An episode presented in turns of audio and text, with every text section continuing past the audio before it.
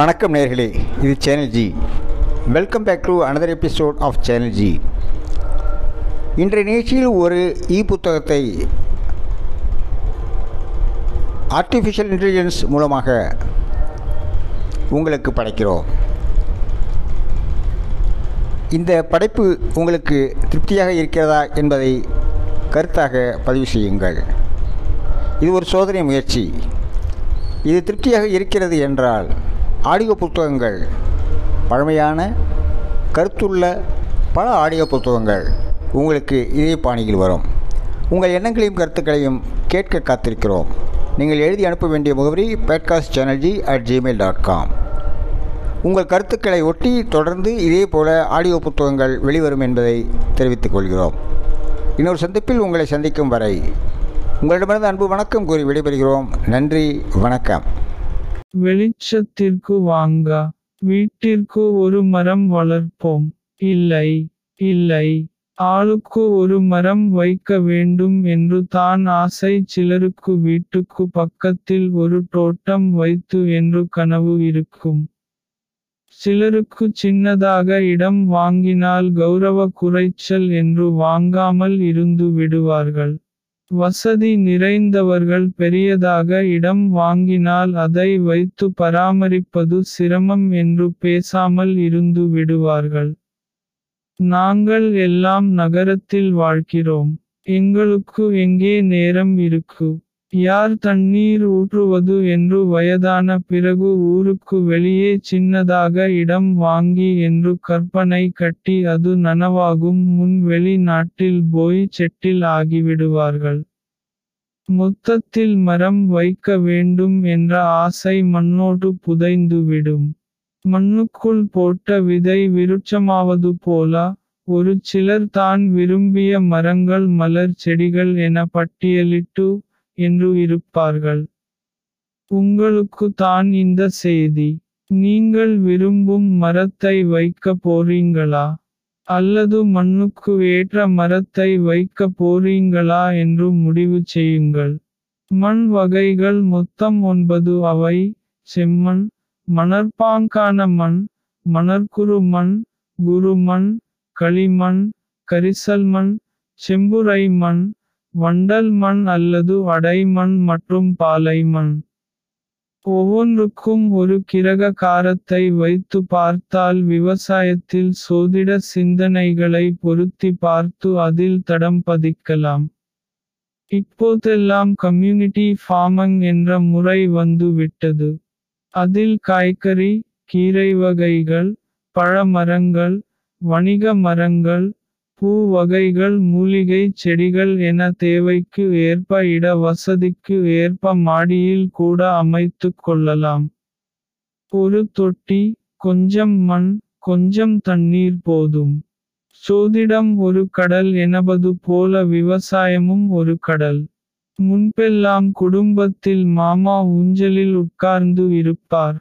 மாமி அருகில் வந்து என்ன இன்னிக்கு என்ன சமைக்கட்டும் என்று ஆலோசனை கேட்பார்.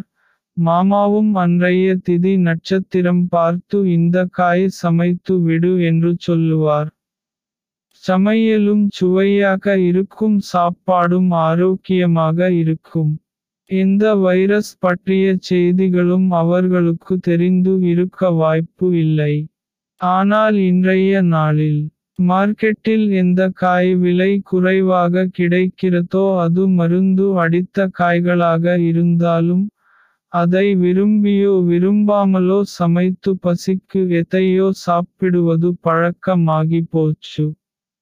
இதில் நாமே காய்களை பயிரிட்டு அது மாடி அல்லது பால்கனி தோட்டமாகவும் இருக்கலாம் நஞ்சு இல்லா காய்களை பறித்து சாப்பிட்டு என்றால் கேட்பதற்கு நன்றாக தான் உள்ளது. மனம் இருந்தால் கூடவே கொஞ்சம் உழைப்பும் இருந்தால் இது சாத்தியமானதே. இந்த வாரம் உருளைக்கிழங்கு வைத்து ஒரு செய்தி சொல்ல போறேன். ஜாதகத்தில் சுக்கிரன் சுபத்துவம் பெற்று இருந்தால் அவர்கள் உருளைக்கிழங்கு பிரியர்களாக இருப்பார்கள் என்று கண்ணை மூடிக்கொண்டு சொல்லிவிடலாம். மார்க்கெட்டில் கூட பாருங்கள் சுக்கிரன் மற்றும் சந்திரன் சம்பந்தப்பட்ட காய்கள் அதிகமாக விற்பனையாகும். உதாரணம் உருளைக்கிழங்கு தக்காளி போன்றவை. வட மாநிலத்தவர்களுக்கு உருளைக்கிழங்கு இல்லை என்றால் சாப்பாடே இல்லை. நாலு ரொட்டி கொஞ்சம் உருளைக்கிழங்கு சாக்கு போதும். சோதிட சாஸ்திரத்தில் அசுர குருவாக இருக்கும் சுக்கிரன் உயிர் காரகங்களை தூண்டி வாழ்க்கையில் பிடிப்பை ஏற்படுத்துவது போல உருளைக்கிழங்குக்கு சில அடிப்படையில் குணங்கள் உண்டு. இது நுண்ணுயிர் பெருக்கத்திற்கு இயற்கை விவசாயத்தில் பயன்படும். என்றால் ஆச்சரியமாக உள்ளதா? ஜடம் என்ற கொரியன் முறையில் நுண்ணுயிர் பெருக்கத்திற்கு இதை தான் செய்கிறார்கள். இது மண் வளத்தை காத்து விளைச்சலையும் அமோகமாக தந்துவிடும். சுக்கிரன் என்றால் அப்படித்தானே?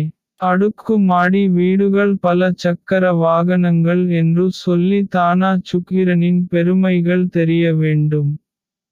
பல் முளைக்காத சின்ன குழந்தைகளுக்கு உருளைக்கிழங்கை அப்படியே வேக வைத்து கொடுப்பார்கள். குழந்தைகளுக்கு பல் வேகமாக வந்துவிடும்.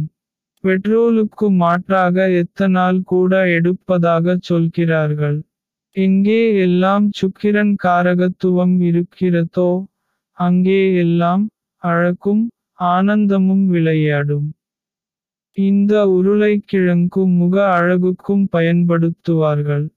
கருப்பு வளையம் முழங்கையில் உள்ள கருப்பு என இவற்றிற்கு உருளைக்கிழங்கை தேய்த்தால் எந்த வேதியியல் கிரீமும் இல்லாமல் கருப்பு நிறம் காணாமல் போயிட்டும் தோலில் இயல்பான தன்மை வந்துவிடும். குளிப்பதற்கு முன் முகத்தில் பூசுவதால் முகம் ப்ளீட் செய்தது போல பளபள என்று ஆகிவிடும். இப்படி சுக்கிரன் காரத்துவம் கொண்ட உருளைக்கிழங்குக்கை ஏதாவது ஒரு வடிவத்தில் வாரத்திற்கு இரண்டு முறையாவது எடுத்துக் கொள்ளாத குடும்பங்கள் குறைவு என்றே சொல்லிவிடலாம்.